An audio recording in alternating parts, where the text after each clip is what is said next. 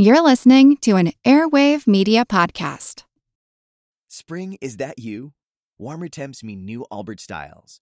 Meet the Superlight Collection, the lightest ever shoes from Allbirds, now in fresh colors. These must have travel shoes have a lighter than air feel and barely their fit that made them the most packable shoes ever. That means more comfort and less baggage. Try the Superlight Tree Runner with a cushy foam midsole and breathable eucalyptus fiber upper. Plus, they're comfy right out of the box. So, what can you do in a super light shoe? What can't you do is the better question. And because they're super packable, the real question is where are you taking them? Experience how Allbirds redefines comfort. Visit allbirds.com and use code SUPER24 for a free pair of socks with a purchase of $48 or more. That's A L L B I R D S.com code SUPER24. Want to learn how you can make smarter decisions with your money? Well, I've got the podcast for you. I'm Sean Pyles, and I host NerdWallet's Smart Money Podcast. Our show features our team of nerds, personal finance experts in credit cards, banking, investing, and more. And they'll help you make the most of your money while cutting through the clutter and misinformation in today's world of personal finance. You'll get clarity on strategies to help you build your wealth, invest wisely, shop for financial products, and plan for major life events. Listen to NerdWallet's Smart Money Podcast wherever you get your podcasts.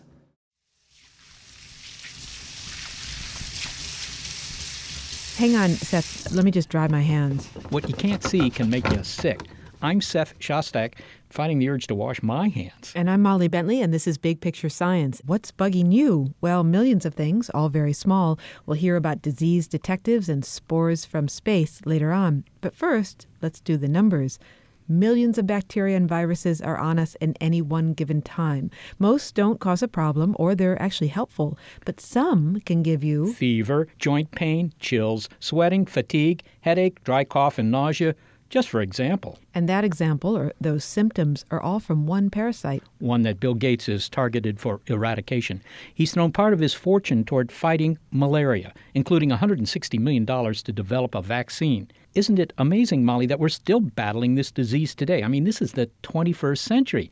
This is a very old disease. And I don't know why it hasn't gone the way of other scourges of the Middle Ages, like smallpox, that we've managed to conquer in the century since. Well, when you say a disease is an old disease, Seth, what do you mean? Well, I mean that we have records or other evidence going back at least hundreds of years. I mean, this isn't a new disease like AIDS that has hit humans recently, but we have records that indicate that malaria goes way, way back. And yet, here it still is. Journalist Sonia Shah has written a history of this deadly disease, and it's a long one. You mean the history of the disease, not her book? Right. Malaria is one of the oldest maladies we know. It has killed more people than any other on earth, trumping the plagues of the 13th and 14th century, smallpox, and so forth. But Sonia Shah says it goes back further than that. It's probable that malaria has been infecting us since we evolved. So, since we became Homo sapiens, we probably emerged with malaria alongside us. All of our ancestry all have their own malaria parasites, and we know from sort of molecular clock techniques that we've been adapting to malaria for many, many millennia. There's some evidence that even King Tut, who died around 1300 BC, right, more than 3,000 years ago, uh, died of malaria. I assume that's not based on any medical records. How, how would we know that? In that that was done by analyzing remains, so they can find sort of fragments of malaria parasite DNA in the remains of these ancient mummies. Well, we have King Tut's body. How did they determine from the DNA that he had malaria? My understanding is they found fragments of malaria parasite DNA in samples of his remains. And that's how they've identified that other sort of historical figures, you know, when they do these archaeological digs and they find corpses and things and they can do molecular analysis of the remains and actually find fragments of Plasmodium falciparum DNA, which is the parasite that causes the most virulent kind of malaria. So, in fact, they simply found the disease itself. They, they found the remains of the disease in his body. Correct. All right, now what, what sort of treatment could he have expected to have received? I mean, you know, 3,000 years ago, he could afford the best that uh, medicine had to offer. what might that have been? Well, we only had effective treatments for malaria. I say only because you've brought up King Tut, who's awfully old, but we've had effective medications for malaria since around the 1600s. So we've had them around for a long time, herbal remedies. That are now proven effective against malaria. Back thousands and thousands of years ago, I mean, people used all kinds of other herbal remedies that have pretty much vanished in history that we don't know about. Um, we know a lot about the ancient Romans and the different malaria treatments they had, things like bed bugs soaked in wine, um, things like that. So there's definitely lots of different treatments available, but whether they were effective or not, um, you know, that's pretty much been lost to history at this point. You mentioned the Romans. Of course, they write a lot of things down, or did write a lot of things down. Do they actually describe the disease? I, I believe that someone said that Julius Caesar may have suffered from malaria. Yes, Caesar probably did suffer from malaria. Malaria was common throughout the Roman Empire from the very beginning. Then Roman physicians um, ancient Roman physicians described the disease in enough detail that we can recognize it today. You write in your book that malaria is far older than the Roman Empire, that it dates back 500,000 years, which is, of course, a longer period of time than we've had Homo sapiens. What, what's the evidence for that? Well, there's molecular clock evidence that you can look at how the DNA of the parasite has been changing over time, and you can look at our own DNA and look at how we've been changing over time and the adaptations between the two. So we know from that. We also know from lineages of the parasite and matching that up with lineages of our own species and our ancestors. So there's probably ancestors of malaria infecting our ancestors, and so we kind of have evolved together. Okay, so we we find malaria in other species than humans. It isn't uh, just targeted to us. Absolutely. There's at least five different malaria parasite species that infect humans, four of which we know specialize in humans, and they're still actually figuring out what the specificity of different human malaria parasites is. They might actually infect other species as well. But we know that also there's malarias of birds, there's malarias of lizards, there's malarias of chimpanzees, of apes, of a huge number of other creatures suffer their own malarias. The incredible history of malaria, this this thing extending back a half million years, we began to investigate it, I suppose, beginning with the, the Renaissance. Uh, the, the name malaria, right, comes from mal air. That just means bad air. For a long time, I, I think they had the wrong idea about how you got this disease. Well, malaria was originally not really the name for the disease, it was more the name for the cause of the disease. So it was thought that the bad air that rose from swamps and wetlands would make you sick. And in a way, they were right. I mean, that was the correct insight into how the disease is transmitted because, of course, those were the areas where mosquitoes would be breeding most prolifically, and exposure to those airs would expose people to mosquito bites. But they thought it was the air. They didn't suspect the, the mosquitoes, did they? No, they didn't. They actually, I mean, the the the Western medical philosophy that reigned for many hundreds of years was called miasmatism, and the philosophy behind that was that there was uh, miasmata, like little bits of debris in the miasmas, and the miasmas being these smelly vapors that rise from wetlands and other unhealthy areas. Um, and the miasmata in the bad air is what would actually make you sick. And so, you to avoid illness, you would have to avoid those areas. It sounds like death in Venice. People dying from the bad air. But uh, beginning in the 19th century, of course, we, we see the rise of modern medicine, and they began to investigate malaria. And we've, you know, we've had more than 100 years of looking at this disease. Are, are there still things we don't understand about it? There are. There are surprisingly large numbers of things that we, whole areas of how malaria works that we don't understand. For example, the way malaria kills most frequently is by leading to these complications in mostly in children where they fall into comas and often have convulsions and then die.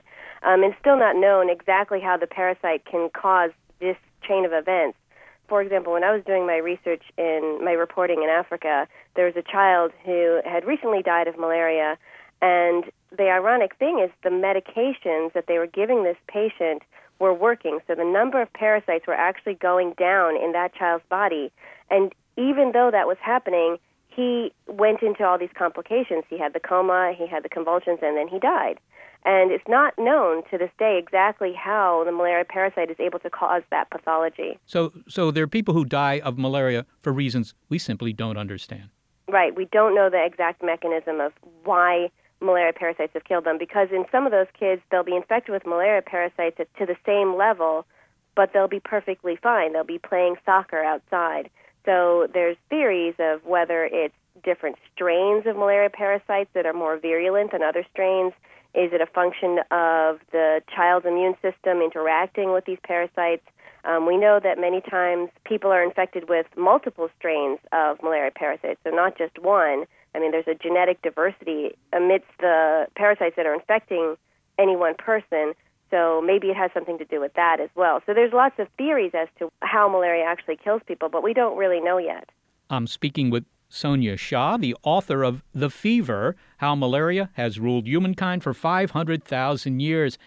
The mosquito's role in malaria, that it wasn't due to bad air, was due to these, these mosquitoes. I mean, that's fairly recent news. I think they worked that out in the 1880s, if I recall.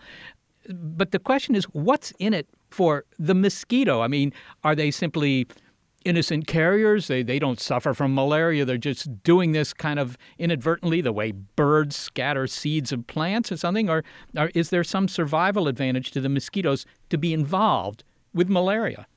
That is still an area of active investigation. We know that most mosquito species will instinctively and successfully fight off malaria parasites. So they if they get infected, their innate immune system will kick in and they will get rid of the parasite. So there's only one genus of mosquitoes that actually can carry malaria at all, and those are called Anopheles mosquitoes. And of the hundreds of Anopheles mosquito species that we have, only probably about a dozen carry most of the world's malaria. There's about 70 different species that probably can transmit malaria, but only about a dozen actually do transmit most of the world's malaria, and that's probably because they have a tepid immune response to the parasite for some reason. But the most infected mosquitoes are actually the old mosquitoes because it takes 10 to 12 days for the malaria parasite to develop inside the mosquito.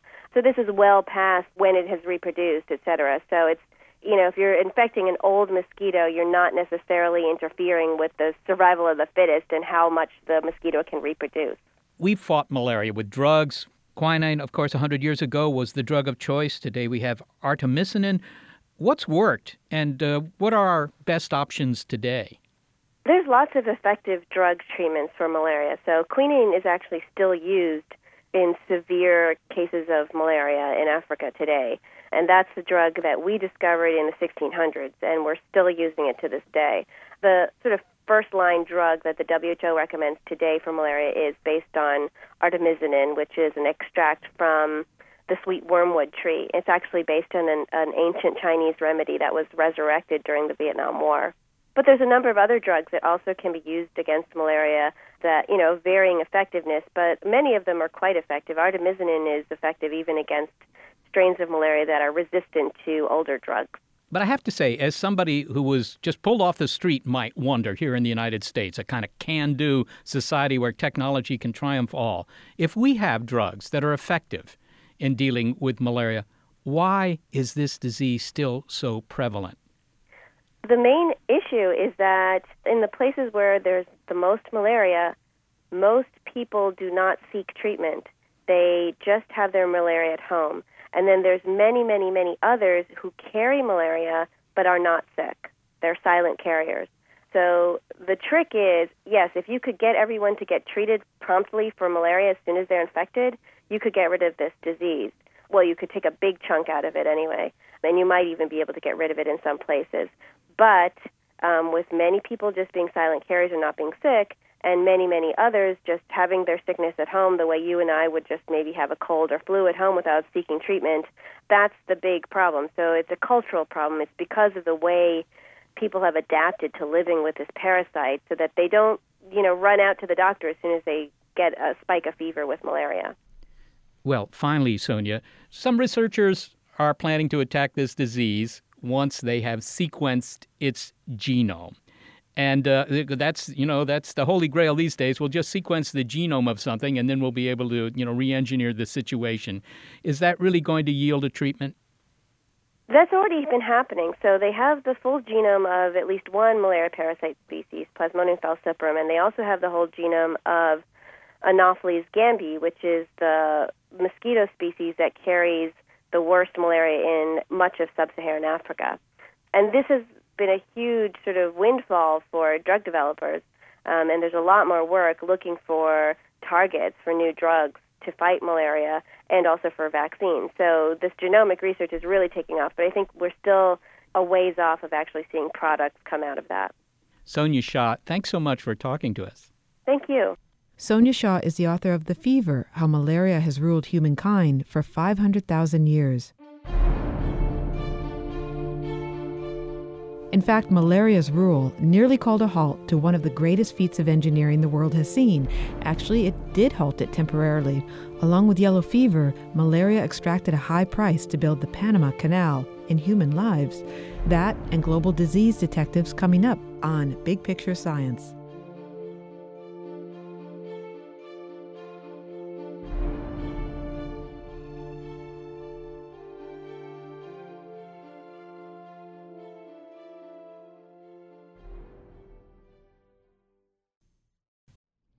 This episode is presented by Chemists in the Kitchen by LabX, a YouTube video series spotlighting the power of chemistry and how science and food can bring people together.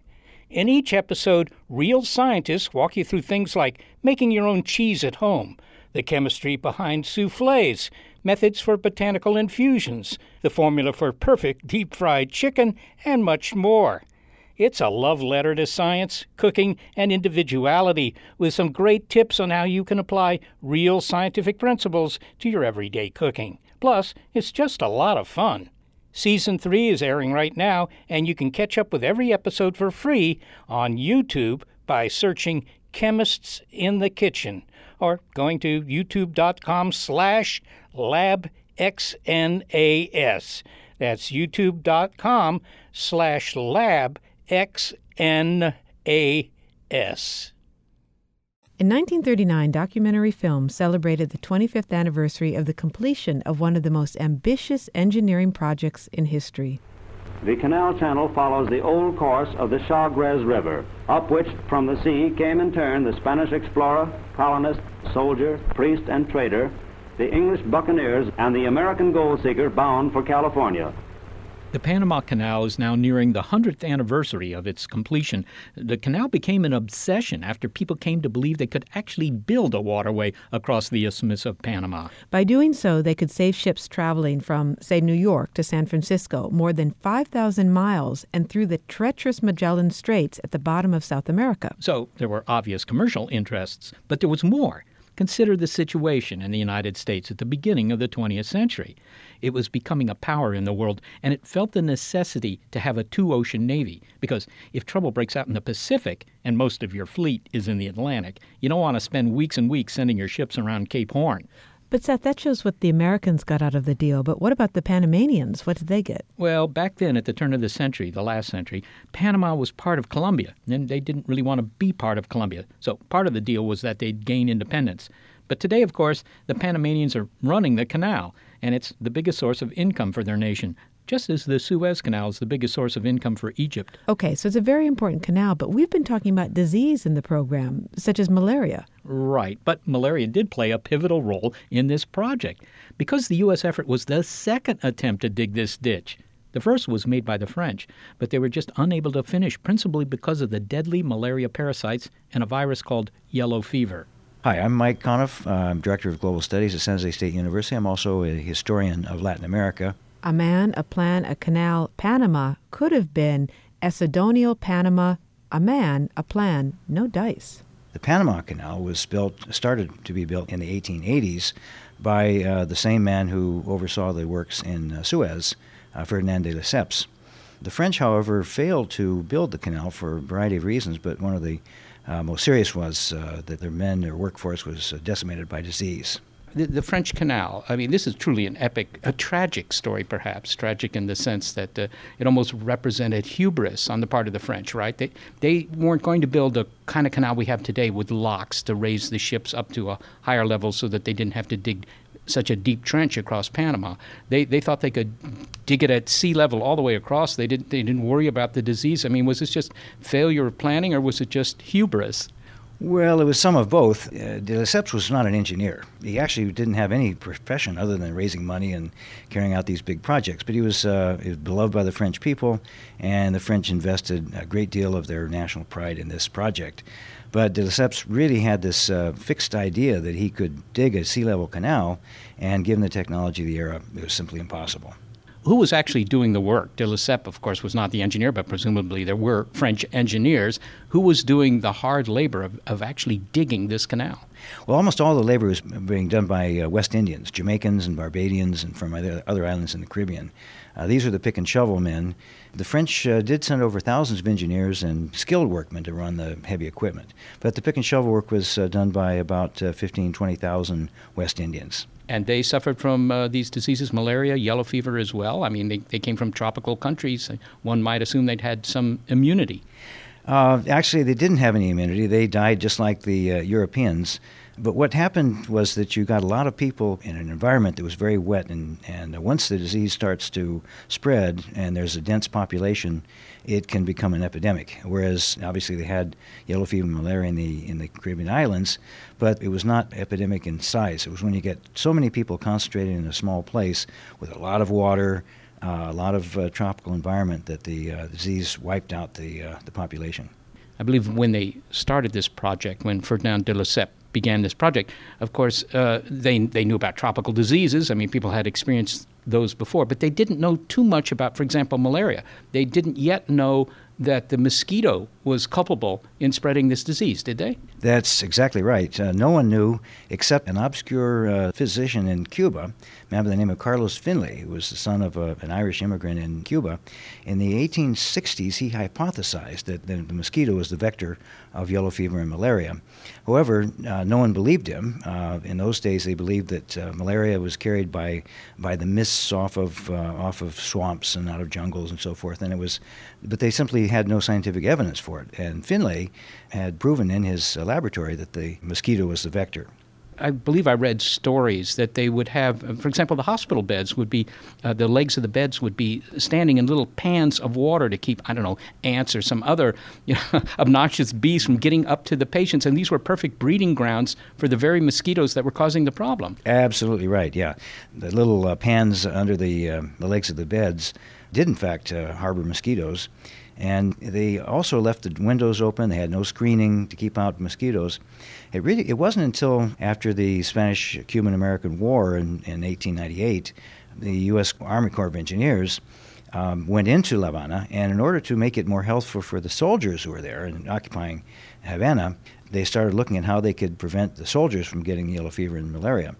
So that is when, in Havana, when they learned of uh, Carlos Finlay's theory, uh, they tested it. They actually exposed some people to mosquitoes. Those people got uh, sick, and in fact, some of them died in the experiments. But that proved that the mosquito was the vector. And that was a major turn in tropical health all around the world. It allowed a revolution in, in treating uh, tropical diseases. Any idea of, about how many people actually died during the French effort? Gosh, I don't have a number right now. It would have been in the tens of thousands at least.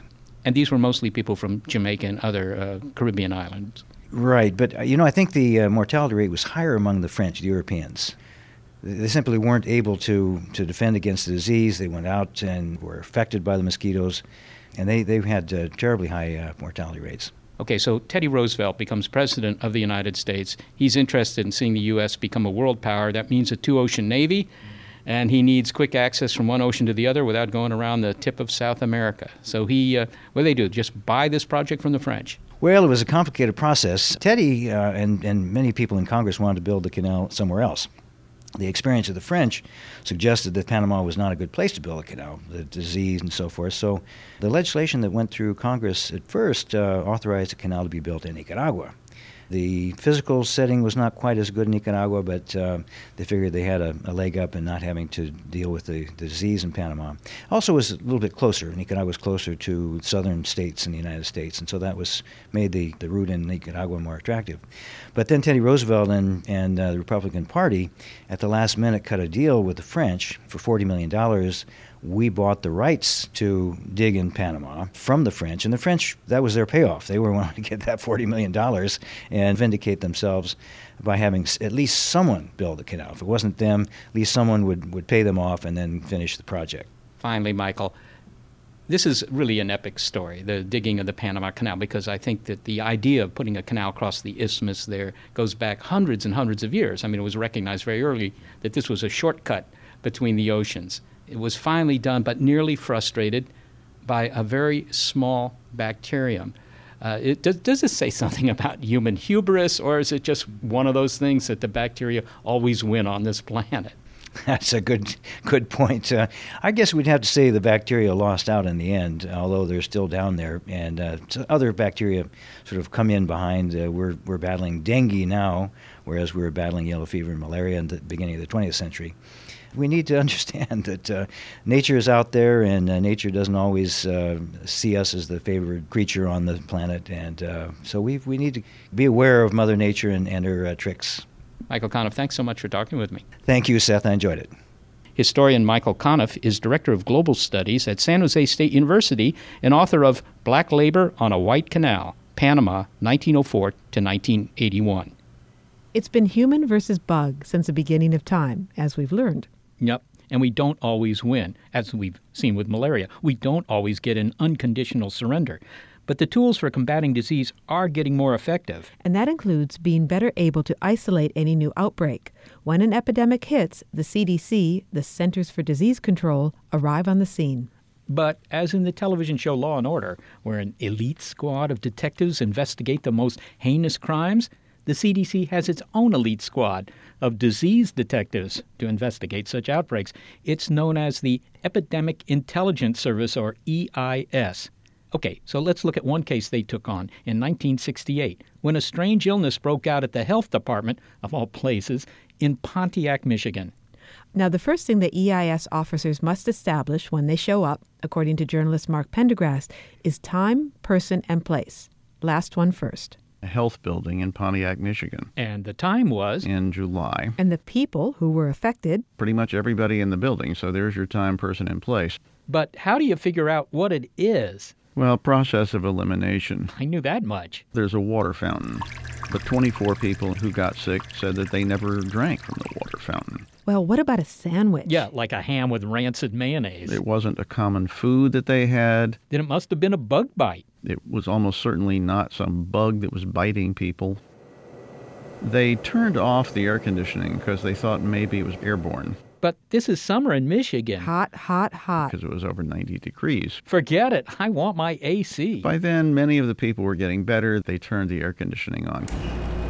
And lo and behold, two days later, the EIS officers had Pontiac fever. But they still didn't know what microbe was giving humans a fever, so. Here, Fuzzy, here, Fuzzy. They gave it successfully, whatever it was, to guinea pigs. And so they froze some of the guinea pig tissue and hoping someday that the mystery would be solved.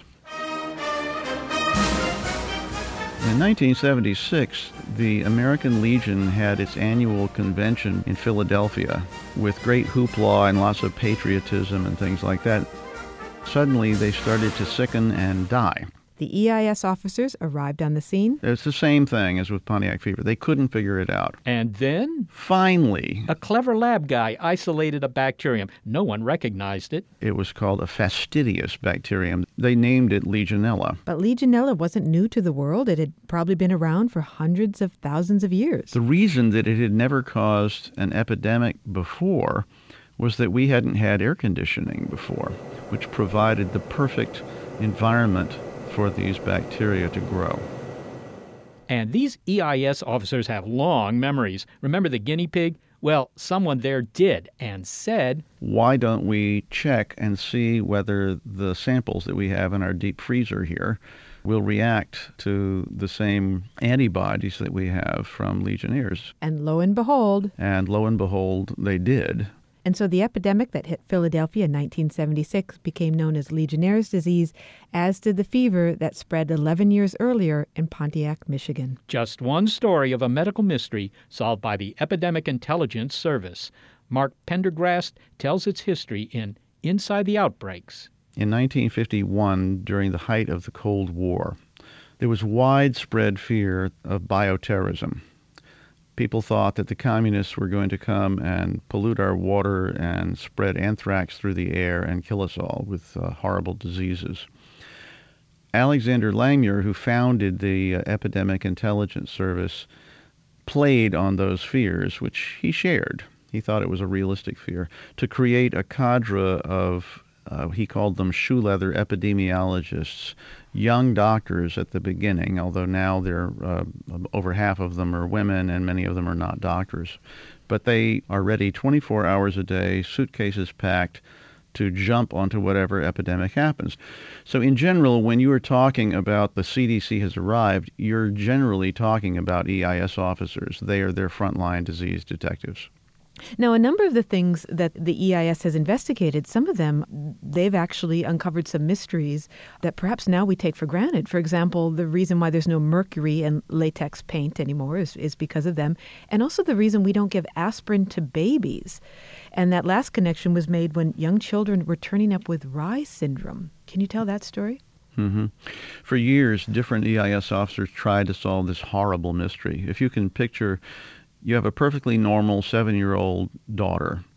She gets flu, basically a bad cold. You treat it, she begins to get better. Everything is, you know, well, maybe she can go back to school. Suddenly she begins to vomit relentlessly, and then she becomes confused and combative. Then she becomes drowsy. Then she falls into a coma. Of course, you've taken her to the hospital by now, but despite everything they do, she dies. And it was called Reye syndrome because this seemed to happen right during a flu epidemic or chicken pox epidemic. And it happened to otherwise perfectly healthy children, and nobody knew what caused it. So in 1978, there was an EIS officer named Karen Starko who was based in Arizona. Well, she learned of seven children who had Reye syndrome, all in Phoenix. She visited them Two of them died within a few days. She interviewed their parents and she tried to figure again, this was a fishing expedition. What could it be that they had in common? So she asked about their pets. She asked what medications they had taken. She asked what they ate. She asked, you know, what their home heating system was. I mean, she was just on a fishing expedition. She found it difficult to find out what they had all taken for medicine because a lot of them were things like Pepto Bismol or, or cough syrup. So she had to go to the drugstore and look and see what the ingredients were. And it turns out that all seven of them had taken aspirin, whereas she also had controls. In other words, she chose 16 children who went to school with them who also got flu but who didn't get Reye syndrome. So what was the difference? Well, those children, only half of them took aspirin and they didn't take as much. So she became suspicious that it was aspirin. She looked up aspirin toxicology and it had very similar impact, which was it, it made your liver have fatty deposits and your brain swelled. So subsequent studies showed that she was right. One of the terrible things about this to me is that the aspirin industry fought against them, lobbied hard to keep the FDA from insisting that they put a warning label on aspirin containing uh, medications for children. They delayed it for five years, during which time 300 more children died of Reye syndrome and many others were mm-hmm. permanently mm-hmm. brain damaged. But that is why, in the end, their work is why we have that label that says, do not give aspirin to very young children. That's right. I mean, it's really unbelievable that these are sort of unsung heroes of public health. Nobody's ever heard of EIS officers, but they may very well, I said, have saved your life. You just wouldn't know it. You know, on that subject of um, the EIS running up against these special interests in the businesses, that also happened during the outbreak if that's the right word, of toxic shock syndrome. So you mm-hmm. have the Staphylococcus bacteria that was linked to toxic shock syndrome in the 1980s, and it was the EIS that discovered the link between the bacteria that causes toxic shock and tampons that were produced by Procter and Gamble. Now, how did the company react to that news of that connection? The CEO of the company fell down on his knees and said, "What if you're wrong?" Just think of what it would do to our company. And the EIS officer said, I want you to consider what if we're right? Would you want your daughter to be wearing this and to die? And so they were forced to withdraw Rely from the market. But now, didn't the CEO of the company Procter and Gamble have a point in that you have to prove that this agent is causing this disease? Because you also write that epidemiology is the science of probability and not proof. And in this case of the toxic shock syndrome, 70% plus or so of the women who had gotten sick had used this Rely tampon. But that means that 20% or more had not. That's right. It's a science of probability. So you have to look at the statistics and see whether it's statistically probable that it was that particular agent that was causing it. And it's a judgment call. It's not a totally hard science. In this case, they clearly made the right call and they saved a lot of lives. Some of the stories that you tell give you an idea of just how these agents lurk everywhere.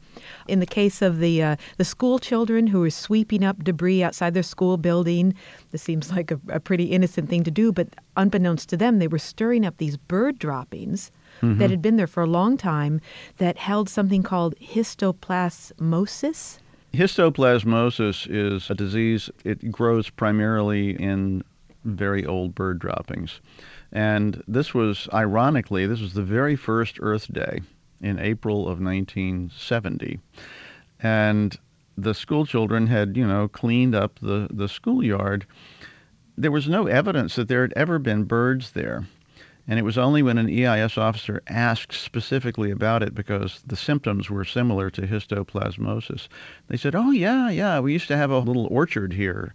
And we had so many starlings that it looked like Christmas in July because of the droppings. So they cut all the trees down. They're long gone, but the droppings were not long gone. They were in the ground along with the uh, histoplasmosis spores. And these are spores that can survive for years. They're very hardy just like anthrax. well, it, it, gives me pause even if I go down into my basement and want to clean up, which I did not that long ago. I mean, it was there was some old there were old old boxes, and you know the sort of thing that end up in basements, and you sort of wonder what you're stirring up. I would wear a respirator the next time you do that. Hold on right there. There are more bugs with more disease detective work from Mark Pendergrast in a moment. Also, are we all descended from bugs from space? It's Bug Off on Big Picture Science. Ah, got him. Spring? Is that you? Warmer temps mean new Allbirds styles. Meet the Super Light Collection, the lightest ever shoes from Allbirds, now in fresh colors. They've designed must have travel styles for when you need to jet. The lighter than air feel and barely there fit makes these shoes some of the most packable styles ever. That means more comfort and less baggage. Take the Super Light Tree Runner on your next adventure. Its cushy, lightweight foam midsole supports every step, and the extra outsole traction gives you the grip to just go for it. The eucalyptus fiber upper adds next level breathability to keep you going all day. Plus, the super light tree runner is comfortable and ready to go right out of the box. So, what can you do in a super light shoe? What can't you do is the better question. And because they're super packable, the real question is where are you taking them? Experience how Allbirds redefines comfort Visit allbirds.com and use code SUPER24 for a free pair of socks with a purchase of $48 or more. That's A L L B I R D S dot com, code SUPER24. Welcome back to Big Picture Science. And we continue our conversation with Mark Pendergrast about the EIS, or Epidemic Intelligence Service. They've stopped pathogens in their slimy tracks and saved lives, but there's more to their history. Now, Mark, the EIS has also been the subject of controversy, especially in its early years. Um, in the very early history, in the 1950s, they did medical experiments on prisoners without their consent to test hepatitis. How did they do that? They did it with their consent, but they didn't give them informed consent. In other words, they didn't sufficiently explain to them what they were doing. And, you know, you really can't get informed consent from a prisoner because they're not in exactly a position to say no to you very well. But yeah, what uh, I interviewed an EIS officer who had was testing hepatitis vaccines, and at that time they didn't even call it hepatitis A and B. Hepatitis B they called serum hepatitis, but they knew it was bloodborne, so they were intentionally giving it to prisoners and to uh, people in mental institutions in order to see whether the vaccine worked, which in fact it didn't so they were giving uh, hepatitis A and B to people. Well, hepatitis A, mm, you know, you get over it. Hepatitis B, it turns out, can have long term consequences. It can cause cirrhosis of the liver and it can kill you in years to come. So that was an absolutely horrible thing to do. I will say that it was what was done in uh, a lot of medical experiments at the time. The EIS was not unusual in this regard And they certainly would never do anything like that now. Now, one of the great success stories um, for the EIS was eradicating smallpox. This was a deadly disease, it was global disease, and it's just about been wiped out. I mean, there are vials of it somewhere in, in some freezers. What made this global campaign successful? Well, it wasn't just the EIS. It was a huge campaign worldwide, and many people took part in it. It was directed by a guy named D.A. Henderson, who had been an EIS officer and who then went to Geneva to direct this global enterprise. It's the first and thus far only disease that has been completely eradicated. You're right, there are a few samples they're keeping in freezers, which I wish they'd get rid of those too. But the way that EIS officers worked was to go first to West Africa, and uh, the first approach was to try mass vaccination, to try to give the vaccine just to everybody. And they were having a very difficult time doing that. It happened that they ran out of vaccine in a particular part of Nigeria. And Bill Foege, who at the time had graduated from the EIS but who, who had been an officer, he decided that he would use the limited supply of vaccine he had to vaccinate around the area where it was likely that it would next go. And he stopped smallpox cold. And as a matter of fact, it was eliminated from that entire area. And they realized that they could do what he came to call surveillance containment. First, you do surveillance to see where is the disease showing up, and then you can vaccinate everybody within, let's say, a two mile radius and you can stop it. And that discovery allowed it to succeed in India and in Bangladesh, and eventually the last case uh, appeared in uh, Somalia in 1977. But there were some ethical questions about the way they did that too, by the way. Here you were battling this disease that was disfiguring and killing so many children and adults throughout the world, and, and they had this incredible zeal to do it. But you'd go to a house and they would say, No, I don't want to be vaccinated. No, you can't vaccinate my children. There was a, a goddess named Shitalamata, the smallpox goddess. And if you worshiped her, it was supposed to cure you, and she didn't want you to be vaccinated, things like that. Well, some of them got so frustrated that they forcibly vaccinated people. And I can understand why, but I don't think they should have. Well, that question about vaccination is reared its head again today, whether or not you have an obligation to the community to vaccinate or whether it's a private decision. It's a difficult thing because if you know it works, and uh, I'm concerned that more and more people in this country are saying, oh, vaccines are bad for you, and so I'm not going to let them vaccinate my children. Well, they're probably relatively safe right now from something like diphtheria because there isn't much around because of the sort of herd effect of uh, having lots and lots of people vaccinated. But over time, you're going to have a larger susceptible group of children and you will have terrible epidemics again. So I'm a big believer in uh, safe, effective vaccination. Mark Pendergrast, thank you very much for talking with us. Thank you. It's an inside operation with Mark Pendergrast. He's the author of Inside the Outbreaks The Elite Medical Detectives of the Epidemic Intelligence Service. Bugs do cause illness, but here's a thought could life on Earth all be the result of an ancient invasion of bugs from space? Now, the usual kind of alien invasion is like, well, remember the 1953 War of the Worlds, the Hollywood film in which the Martians come down in a meteor. And then the meteor eventually unscrews and the aliens can get out. And aliens leaking out. Come on. The humans approach them. They see this thing. They want to be friends. They think these Martians are going to be friendly. We're friends. Hey there! Open up! How are they going to understand us? They'll understand us all right. Come on out! We're friends! Sure, the humans wave a white flag, but the Martians, they just wipe them out with their death ray. That's not the kind of invasion we're talking about, Seth. The aliens we're talking about, yeah, they arrived on a chunk of rock, but without machinery or weapons because it's hard to hold a death ray when you're a microbe. Uh, indeed. Let's not talk about War of the Worlds. Consider it Spore of the Worlds, because there's a theory that life on Earth actually came from space. It's called panspermia, and it goes like this Spores, that is, bacteria in a suspended state of animation, were buried in a rock somewhere that was knocked off another planet far, far away, managed to land on our planet, releasing our progenitors, tiny bacteria that evolved into us and everything else that lives on Earth. So we could have all come from planets around the star Sirius or Vega or Betelgeuse. Do we owe these hypothesized lowly life forms our existence? This man makes space his business. I'm Robert Zubrin. I'm president of the Mars Society. Bob, the original Earthlings were thought to be microscopic bits of life that cooked up in maybe the hot waters of some deep oceanic sea vent. But you subscribe to another idea that the original Earthlings weren't from Earth at all. Well, no one can be sure about this, but I think it's highly probable. And the reason is that we find no free living organisms on Earth simpler than bacteria.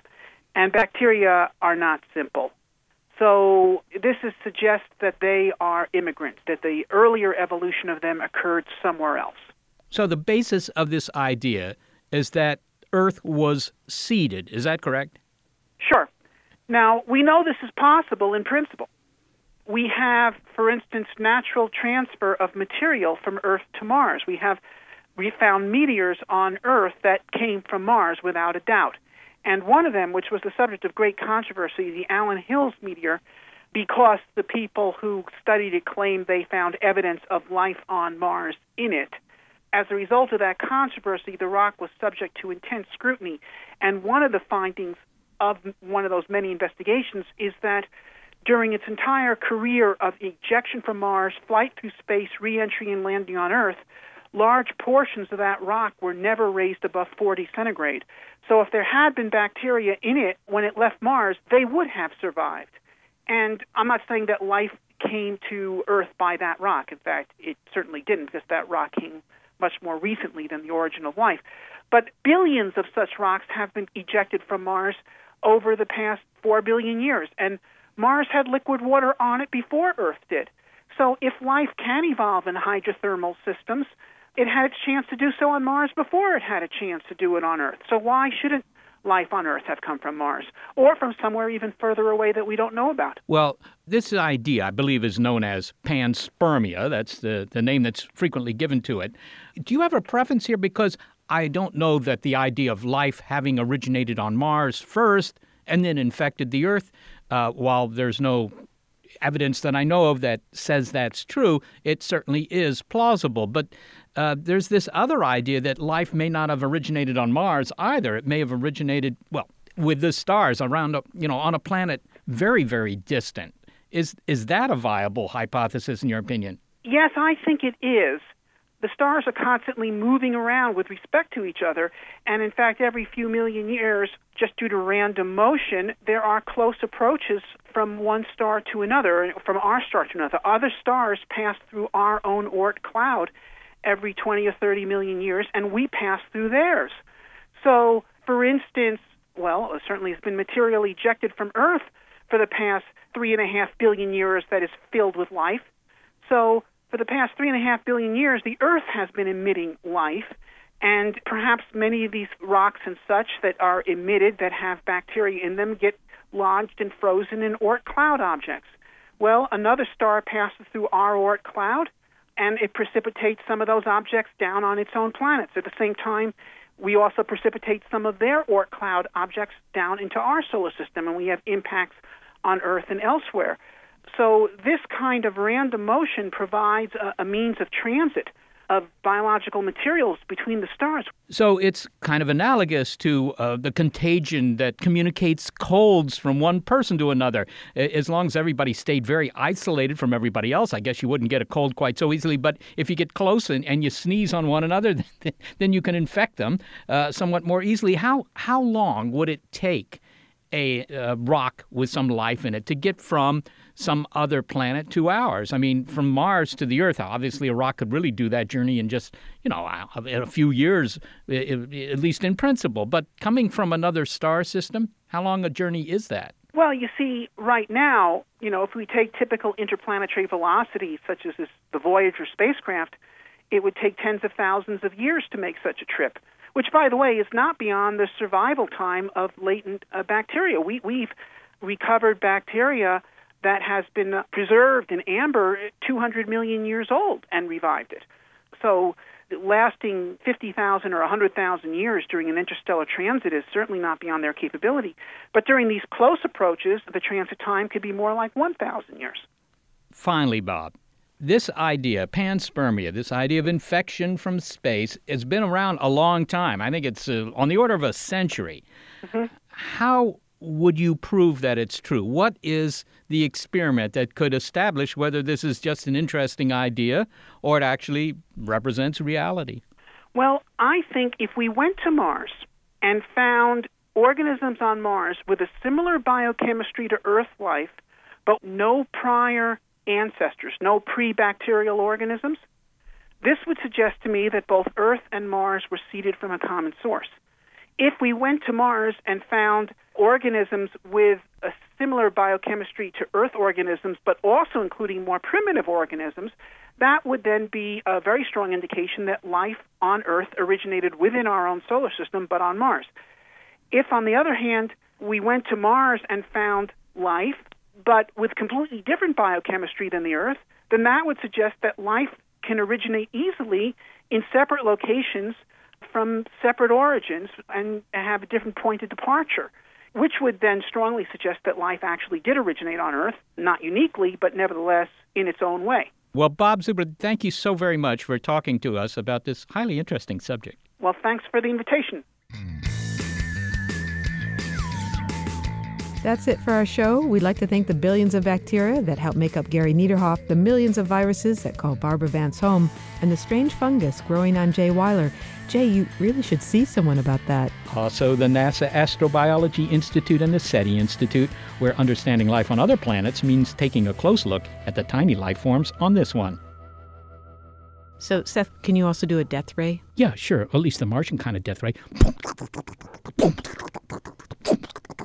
Can you do the sound of uh, a spacecraft taking off? Mm, well, the the best one was at the end of the day, the Earth stood still. The original version, we have all this Bernie Herrmann music, and, and Michael Rennie is making a speech, and suddenly,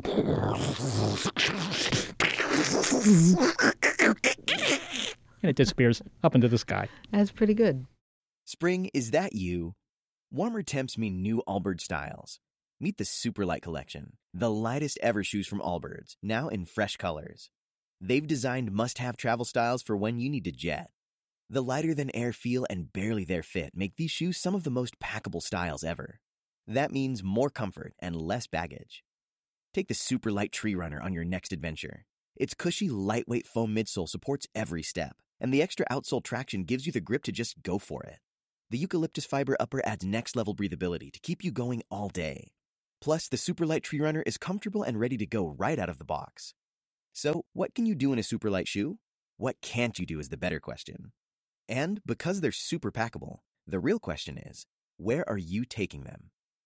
Experience how Allbirds redefines comfort. Visit allbirds.com and use code SUPER24 for a free pair of socks with a purchase of $48 or more. That's A L L B I R D S.com, code SUPER24.